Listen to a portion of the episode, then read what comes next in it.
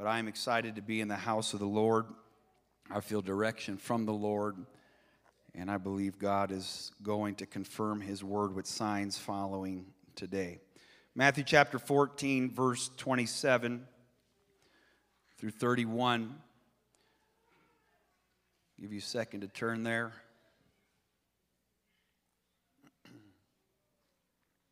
Hallelujah. Hallelujah. You're wondering why we're emotional, it's because God's brought us a mighty long way.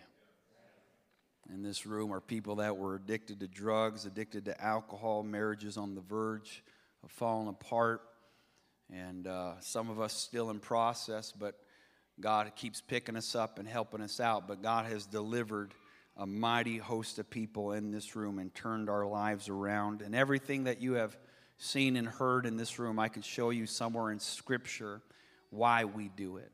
The Bible says we can clap our hands to the Lord. The Bible says we can lift up holy hands without wrath or doubting. The Bible says you could leap and jump before the Lord. It says you could dance before the Lord. And so, if this society can be passionate about what they're involved in, all the enemy really did is hijack what was intended for God and misplaced it into this society that we live in today. And now people lift their hands at concerts and people lift their voices at concerts. People lift their hands at a sports event and lift their voice at a sports event. People, you know, they'll dance at all sorts of events. But for some reason, we thought church should be dead, dry, rigid, and boring uh, because the enemy knows the power of emotion in a service when there is spirit and truth.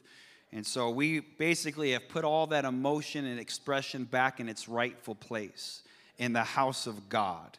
And so, if you're here today and you're a guest, we're glad you're here. And if you think we're nuts, uh, you're partially true and accurate in that. We're nuts, we're crazy for Jesus. Uh, and so, I'm just not going to let society be more excited about carnality than I am about my Jesus. And everything in here is in the Word of God. Matthew 14, verse 27 through 31. Straightway Jesus spake unto them be of good cheer, it is I, be not afraid. Peter answered him and said, Lord, if it be thou, bid me come unto thee on the water. And he said, Come. And when Peter was come down out of the ship, he walked on the water to go to Jesus. But when he saw the wind boisterous, he was afraid and beginning to sink, he cried out, saying, Lord, save me. And immediately Jesus stretched forth his hand, caught him, and said unto him, O thou of little faith, wherefore didst thou doubt? I'm going to preach for the next couple moments about little faith. Jesus, I love you.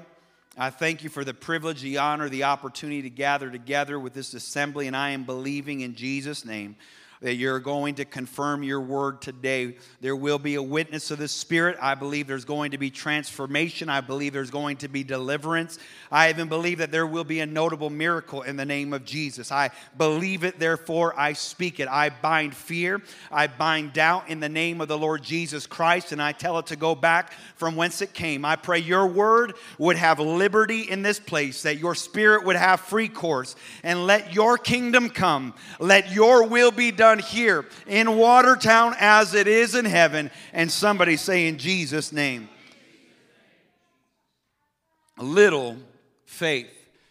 The portion of scripture that we just read, the context, the backdrop is Jesus has just finished teaching and he is sending out his disciples onto a boat across the waters, and he tells them, I will meet you on the other side.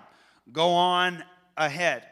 So Jesus gave them direction, said what was going to occur. Anytime Jesus says something, you can take it to the bank. It's going to happen. It is a promise. Whether you want to call it promise, whether you want to call it prophecy, what he said will happen, will happen. He said, I'm going to meet you on the other side. And so they get in the boat, they get going, and in that water, all of a sudden, a storm occurs. And in this storm, they begin to panic, they begin to worry. It's one thing to be in some sort of storm and you're in your house or you are uh, in a neighborhood. I would be kind of freaky with a tornado, but just some sort of high wind and high rain. You're not going to probably capitulate and you know tremble with fear, even if you are a little nervous of lightning and you are a little nervous of thunder and and uh, all that kind of stuff that comes with a storm. But they are in the water, and now things have changed drastically, and the, the waves are rising and falling, the boat rising with it and dropping with it, water coming into the boat. It feels as if they're going to go under. They're going, the ship is going to wreck, and they're not going to be able to navigate in that situation. I know I personally would be very much afraid. But these men are not like this boy. I'm just a little city boy that is turned a little bit almost rural in this suburban area in the, uh, the land of Watertown. But these are fishermen. These are, these are manly men. These are people that have been in boats many times. They've ran a business that way. They, they've lived, they've been raised on it. They've been in storms before. And so I, I would feel very scared being on a ship by myself out at sea without a storm, but with a storm, more fearful. But knowing that you got Pistol Pete in the boat, you got the apostles in the boat, you got great men of faith that have seen miracle signs and wonder, and they happen to be skilled fishermen, I will have a sense of security upon me. But if I am ever in, in a device like an airplane or a boat, and the captain of that ship or the captain of that airplane begins to squeal over the intercom, I'm, I'm, I'm, uh, you done lost me. We, we were in a, trying to fly into Sioux Falls yesterday, and I, I was nervous that we weren't going to be able to land because they, they were talking about they can't see the runway, all this kind of stuff. And they descended into the storm. The, that airplane is shaking. And all of a sudden, everything leaned back and we went straight back up. Everything, the sound of the motor, the engine changed. And it, if he would have got on the intercom, like, oh my goodness, I don't know, we're going to make it I would have lost my lunch and then some. But they're so kind to speak very calmly, collectively, as not to let pandemonium and chaos ensue aboard the vessel. But now you got the people like captains that have ran ships beginning to cry and scream out for their lives. They are afraid they're going to die. And all of a sudden they see Jesus going off in the distance and they think it is a spirit, but Jesus corrects their assumption and says, It is not a spirit, it is I. Be not afraid. And Peter is the one that speaks up. He says, Lord, if it be you, bid me come. Now, if I'm scared I'm going to drown, I'm not going to ask to get out of the boat. I'm going to ask, Jesus, I need you in this boat. I need you in this ship with me so I know the ship's going to be okay, so I know I'm going to be okay. But for some odd reason, he says, Jesus, I'd like to go out on that water with you. And in the midst of a storm, there's a divine invitation, and Peter steps out of the boat and is now walking on water. There is a notable miracle in the middle of a storm. If you're here today and you find yourself in the middle of a storm, you are in a perfect situation, circumstance, and a perfect setting and condition for Jesus Christ to come in and let you see a notable miracle in your life. If you believe that, would you clap your hands to the Lord? Now we have Peter walking on the water. He sees Jesus, he goes out to Jesus. But after some time, we don't know how long, but he begins to take his eyes off of Jesus and observes the wind and observes the rain. And now he is scared. What he sees affects how he feels. And so we must be very diligent and careful what we set our eyes upon. The Bible says in Colossians 3 2, set your affections on things above, not on things of this earth. Look unto the hills from whence comes my help. My help comes from the Lord. We have to stop watching the wrong thing and start right watching the only thing that matters. Jesus is all that matters in the hour which we are living in. Now he is sinking because of what he has seen and how he is being affected by it.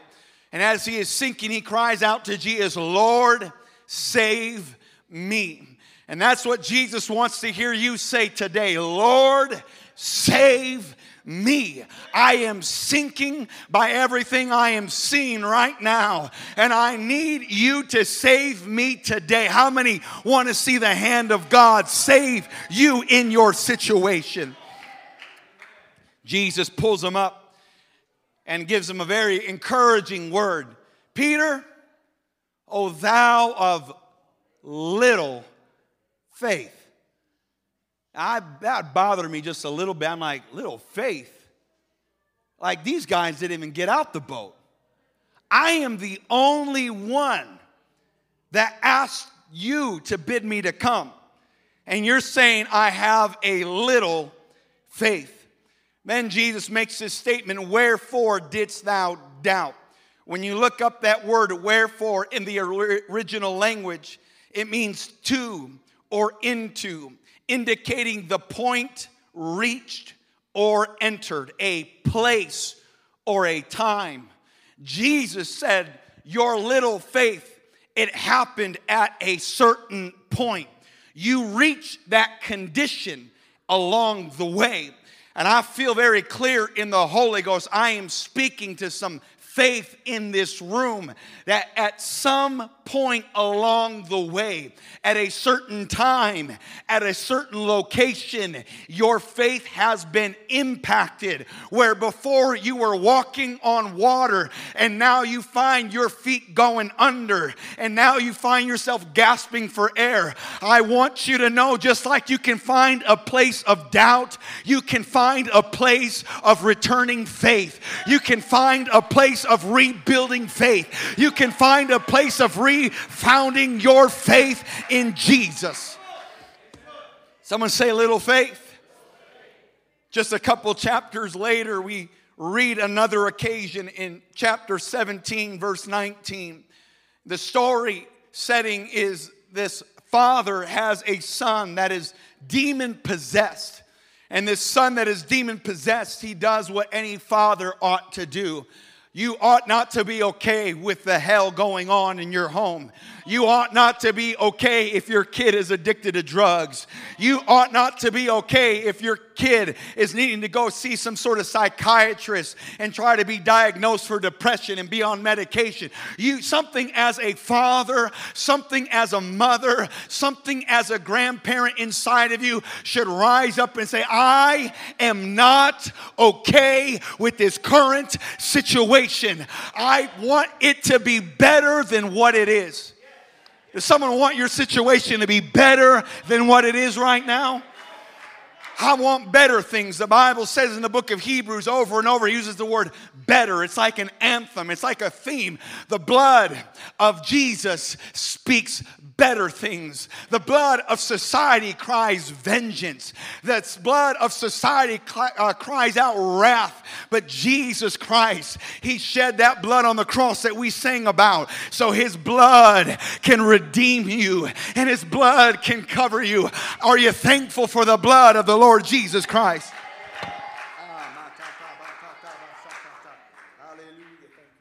Hallelujah. Hallelujah we read here in Matthew 17 of this father and this father does what we ought to do as parents. If you're a parent here today and, and things are going on in your marriage and things are going on in your family, do not settle for what it is right now. You have to take your situation to the house of God. You got to take that situation to a spirit led element. And so he, he finds himself going to where those who follow Jesus, he finds himself there at the feet of the 12 apostles. And brings that demon possessed boy in great hopes because they've cast out devils before, they've healed the sick before, and so he has great faith. But to his surprise, he is disappointed because the first faith healer doesn't bring it, the second prophet doesn't bring it, the third apostle doesn't bring it, the fourth man of God doesn't bring it, the fifth disciple doesn't bring it, and all through 12 prayer line, nothing happens. And we have conditioned ourselves in current day Christianity and modern day religion that if we don't see our answer to prayer, we begin to settle for this statement it must not be the will of God. It's awesome that you came with faith because out of desperation you wanted the devil out. Out of desperation you wanted your situation and your circumstance to change. But I want just to let you know up front sometimes it doesn't change the first time. Sometimes it doesn't change at the conference or at the convention or this person that's used in the gifts of healing and the gifts of miracles. There's sometimes great men and women of God have prayed for me and it seemingly appeared as if nothing occurred. And you can come to the conclusion it must not be God's will to save my son. It must not be God's will to save my marriage. It must not be God's will to set me free from this addiction. It must not be within the realm of God's ability. But thank God, this father, something inside of him did not quit and give up. And he came across Jesus. And in the presence of Jesus, that devil came out of that boy. And that boy was instantly delivered of that demon possession. Do not quit on the church. Do not quit on pastor. Do not quit on the ministry. They're trying to do the best they can to be led of the Spirit. But ultimately, keep keep pursuing Jesus. If you don't settle, God can set you up for an answer to your prayer.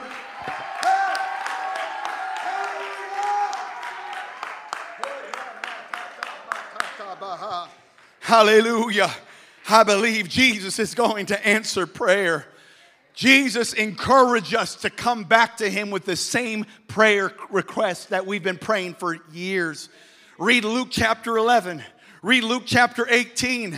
Two times in one gospel, Jesus talked about a woman that was a widow, and she did not stop coming into the presence of that wicked king, asking for her situation to be taken care of. And time and time again, that wicked king denied her that request until the point came. The king realized this woman is not letting up, and this woman is not backing up off of me. The only way I can get rid rid of her is to meet her request. And a wicked king that had no fear of God met the need of a woman that was persistent. And Jesus said, Listen, if a wicked ruler can meet the need of a persistent woman, what can your holy heavenly Father do with a persistent church and a persistent bride that says, I'm not quitting on this, I'm not giving up on this. I know He's the King and I know He has all power both in heaven and in earth. The one you're praying to has the answer. The one you're praying to can meet your situation. He says the same thing in Luke chapter 18. At the midnight hour, at an inconvenient time, there was a man who needed some food for uh, uh, to host some friends that came over, and he kept going to a neighbor's house and knocking on that door because he knew what he needed was beyond the door, and he would not settle until he got the need from the other side of the door. Is there someone here that you are standing before a door of faith and your knuckles seem to be bleeding and you seem to be weary and your voice is hoarse, I want you to know God brought you here today to give you another reason to believe, to pick that fist back up again and knock on that door of faith again and pray one more time because Jesus wants to open up that door of faith. And so this father gets that need met. He wants to meet your needs. Luke 12 32 says, It is your Father's good pleasure to give you the kingdom. But we read here in Matthew 17, after he delivers that boy of the devil, the disciples sheepishly ask on the sidelines, Why could not we cast him out? How come? And Jesus said, Because of your unbelief. For verily I say unto you, you have faith as a grain of mustard seed.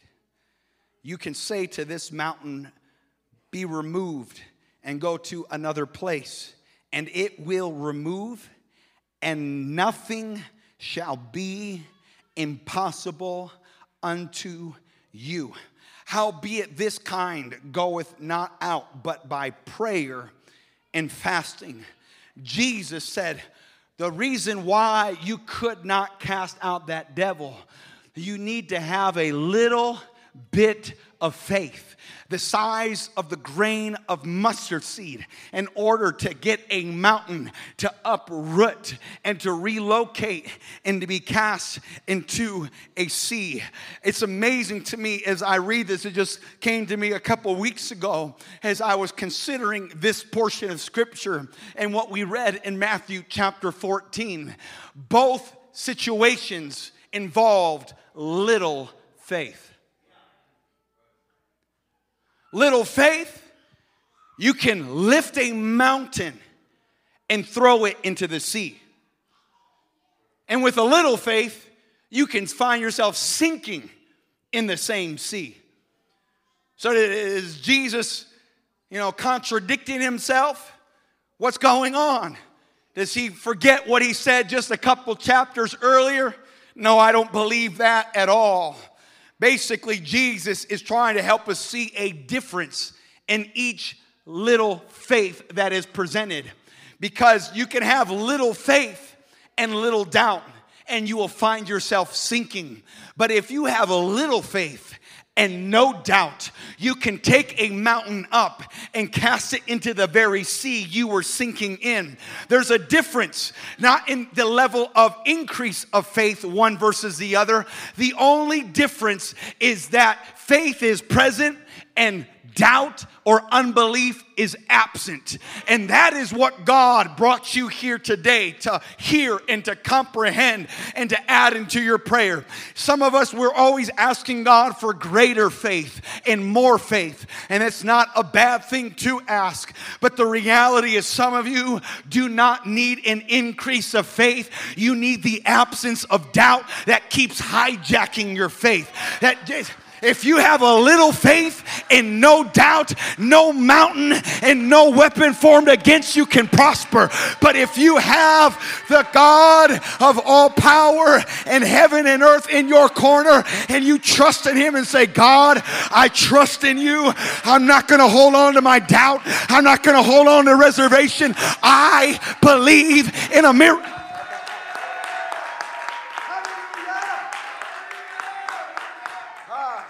Would you lift your hands right now and would you call in the name of Jesus? God, I pray today, Lord, there is a host of people in this room. They are not agnostic, they are not atheists, they believe in you. But Jesus, they've been having a partner with their faith, and it is doubt. But I pray in the name of Jesus today that your perfect love would drive it out. I pray, God, that faith would rise and doubt would diminish till it is gone in Jesus' name. Hallelujah. Someone say hallelujah. hallelujah. And no matter the size of faith, there must be zero doubt. I will throw this out here because Jesus is sovereign. He can step into any atmosphere and do whatever he wants at any time, even when doubt is present. You'll read that in scripture where there is doubt, where there is unbelief. And some people not even pursuing Jesus, but Jesus does the miraculous anyway. And there's this a guy minding his own business with a withered hand. And Jesus said, Hey, you stand up. Me? He's like, Yeah, stretch your hand. That's crazy. Didn't say anything about this guy's faith. Jesus is in an atmosphere full of anger, wrath, and doubt, and people that don't believe in him. And he still performed the miraculous. And so I just want you to understand that we don't have to always wait for the perfect atmosphere for God to do something. In fact, more times than often, it's never a perfect atmosphere.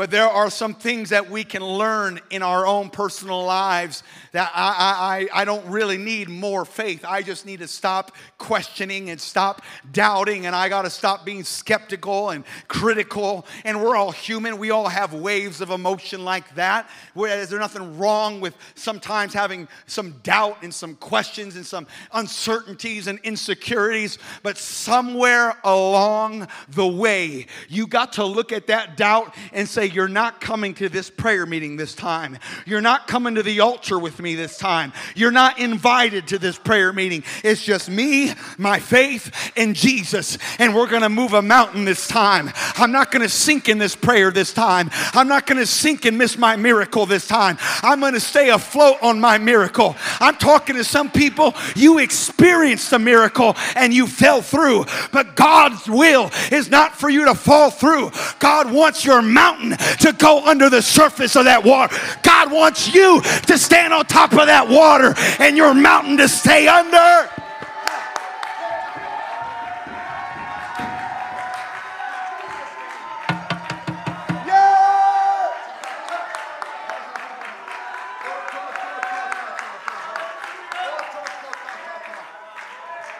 Oh, would you lift your hands and would you lift your voice right now? In the name of Jesus. In the name of Jesus. I pray those sinking God crying out, Save me. You pick them back up and put them on top of the surface of their water. And I pray it's their mountain that goes under. In Jesus' name. Hey! Hey! Yes! Reo rayararondo kariaramaha. Hallelujah, hallelujah.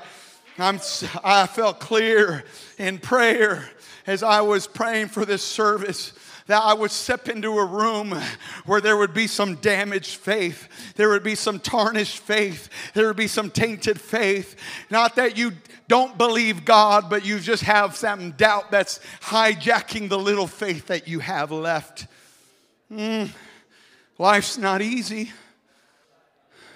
There's no one in this room that has it better than you.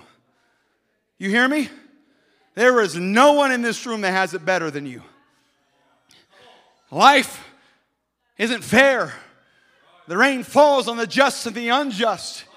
We're all subject to the elements of this world, and it seems like sometimes the wicked prosper. You know, that person seems to prosper, but you got to worry about yourself. You got to focus where you're at, and you got to stop letting doubt kill the little faith you have left. There's a man named Jacob, and he was blessed to have 12 boys. But even a man that's in covenant with God life has a way of not turning out what you thought it would be. And he loses one of his youngest sons to the brothers that are envious and they, they, they plot and stage, you know, a murder. And, and all of a sudden they decide the only reason we're not going to kill our brother is because we want to maybe make some money if we sell him as a slave. And so they bring that coat back to their father and they show their father this bloody coat that the father made for him. And when he saw that, the Bible says in Genesis 37 33, Jacob knew it. He says, It's my son's coat, and an evil beast has devoured him. And Joseph, without doubt, is rent in pieces. He had the absence of doubt, but it was basically, simply put, it's the absence of faith. It was misplaced faith.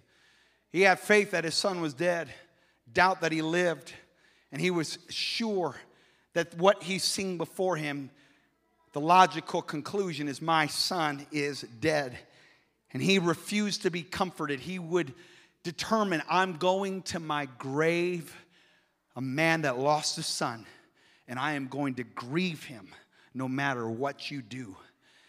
He didn't even send out a search and rescue party. He didn't even go to see maybe there's some people that lose family, but they still want to find the body. They want to find the remains. It brings a peace, it brings a closure. But he didn't even go look for his boy. He was just absolutely sure this is what it, I think it is. But you fast forward, Joseph's alive, and he is the number two command of all of Egypt, and he spares people from dying in famine. And so the brothers find out that the number two all command is their brother. And they, the, Joseph says, Go tell my dad I'm alive, bring him here. And so the brothers go and they run to the father as fast as they can. They say, Joseph's alive. Joseph's alive. Look at verse 26 of Genesis 45. They tell him this Joseph's alive. He's governor over all the land of Egypt. And Jacob's heart, you think it would be encouraged, you think it would be consoled, you think it would be comforted, but it says his heart fainted because he believed them not. I'm talking to some people in this room. You've heard faith before, you've heard miracles before, but you're sitting here and you don't believe the word that I'm preaching to you, but you need to believe the word that I'm preaching to you. There may seem to be no external uh, evidence that what I'm saying is true he had no evidence of what his boys were saying was true. But the Bible says that faith, here's how faith works. When you read Isaiah 55, verses 11 on down, that God's word goes forth. And that word, it's just a spoken word, it's an invisible word. But when it comes back like a boomerang, it ain't coming back empty there will be a manifestation of that promise. The word goes forth first, faith goes forth first, but all of a sudden, material will catch up with the word. Material will catch up with the promise. And so the boys are giving the good news, the boys are giving a good report. The father doesn't believe it, but all of a sudden, over the crest of the hill comes some caravans, and these caravans are stacked high with goods and riches and provision and food. And the Bible says in verse 27, after they tell him all those words, the Bible says, when he saw the wagons which Joseph sent to carry them, the spirit of Jacob, their father, revived and something shifted in him. He said, It is enough. Joseph, my son, is yet alive. See, he didn't see Joseph. He didn't see Joseph, but a sign came over the crest of the hill, and all of a sudden things begin to materialize. And he says, That's enough evidence. I believe beyond those wagons is my boy. I'm going to believe it now. So he says, I'm going to go and I'm going to see him before I die. A father that was dying got enough faith to say, I'm going to see my boy before I die. Is there someone here today you thought you were going to die without your promise, but after this word, God's letting you see something's coming over the hill, and you're going to declare, I will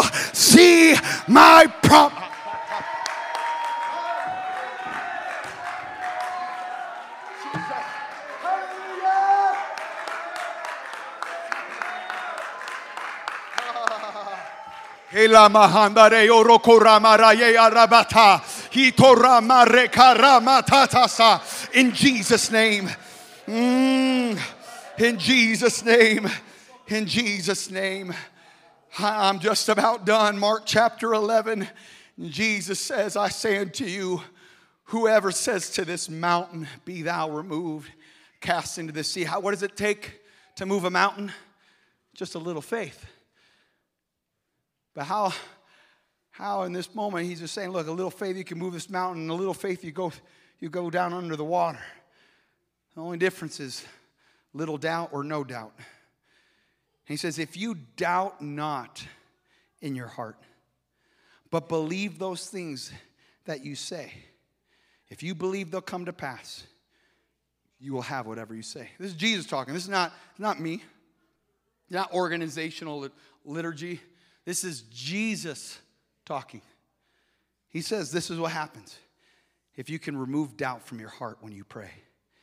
And he says in verse 24, I say to you, what things soever you desire when you pray, believe. Desire has to come into that prayer, doubt has to exit. And you got to begin to believe that you're going to receive them and you shall have them. It says in Matthew 21 21, have faith and doubt not.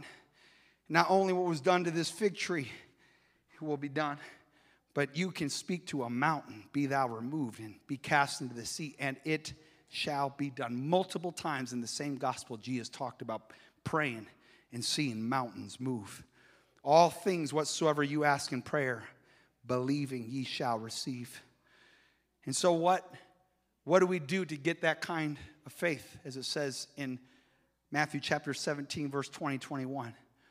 I don't, I'm not against asking for more faith. I pray for more faith. I pray for increased measure of faith. I pray for the active resident gift of faith to preside in my life, in the life of my children, and in our family. I, I, I pray those things. But God's just helping me understand, like, man, how much more faith do you need? How about you just stop second guessing? And how about you just stop doubting and you'll begin to see that which you want to see occur? And Romans 10 8 says, The word is nigh you, even in your mouth and in your heart, the word of faith which we preach. And so you got to understand inside. I preached whatever last month about you're closer than you think. That faith is closer than you think. It's right there. It's, it's actually in your heart. You just got to you got to let it flow. You got to begin to speak the word of faith that I'm preaching to you right now. And so how how how can we condition our faith where it is not coinciding with doubt because it is possible. Mark 9 23, that father says, Lord, I believe, help thou mine unbelief. It's possible for faith and doubt to coincide in the same vessel. And you can still go to heaven, but you may not get to heaven with a promise that could have occurred in your world if you would just simply stop letting a little doubt coincide with a little faith. And so, what we need to do, and we're going to pray here, and I believe that there's going to be a diminishing of doubt where it is dissolved it is going to be gone in the name of the Lord Jesus Christ. But it's not just this one time fix because you are flesh. And because you are flesh, you're going to fight with faith every single day of your life and what you need to do. The Bible says in the book of Romans, chapter 10 and verse 17, faith comes by hearing, and hearing by the word of God. That's why the atmosphere is different. That's why there's faith rising, because you are hearing the word of God. This is why you need to be in church every single time, because your faith is going to be built by listening to the preached word of God. And yeah, I know you can listen, you know, uh, uh, from a distance, but there's nothing like being present, hearing the preached word of God. It's like I can watch a high definition screen of, of a fire, a roaring fire with Dolby surround sound, and I can listen to the crackling of the fire. I can see the fire, but it's not the same as me being in the presence of that same fire in person, feeling the warmth from that hearth. You got to be in the presence of preaching. When you're in the presence of preaching, there's a greater dynamic, and there's a greater fire, and there's a greater faith building, and faith comes by hearing, and hearing by the word of God. But the next thing I feel just to tell you today is Jude 120, like Jesus said, these things come not but by prayer and by fasting in Matthew 17 21. And so, if right now you want your doubt to die and you want your doubt to disappear, you need to get to prayer on a daily basis. And you got to add some fasting every now and again. If you ever want to let your flesh starve, start fasting. When you pray, and when this is Jesus talking, by the way, when you pray and when you fast, all of a sudden the doubt that you've been feeding, that allowing it to live in that apartment, there's some things that only live there if they have a food source. And you got to stop letting doubt have a food source. And so when you go to fasting and prayer, doubt starts diminishing, and your faith is the only thing left that remains. And all of a sudden, next time you pray and next time you bring it to God, there's going to be a sign and a witness of the Spirit and a materialization of that which you've been praying and hoping for. But Jude 120 says, But beloved, building up your most holy faith, praying in the Holy Ghost.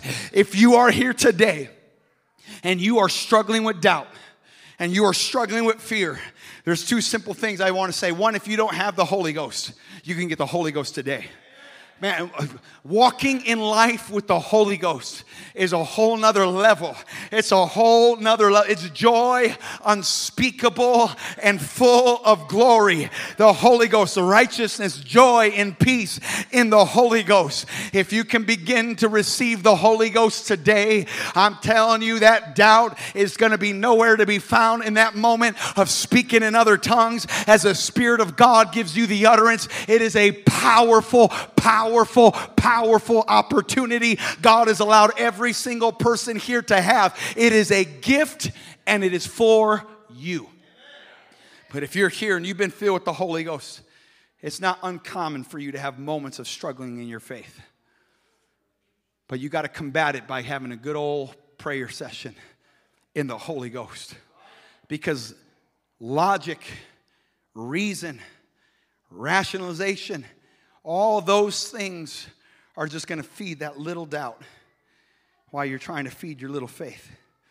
Sometimes you got to do the illogical and just have a good Holy Ghost praying and let the Spirit make intercession.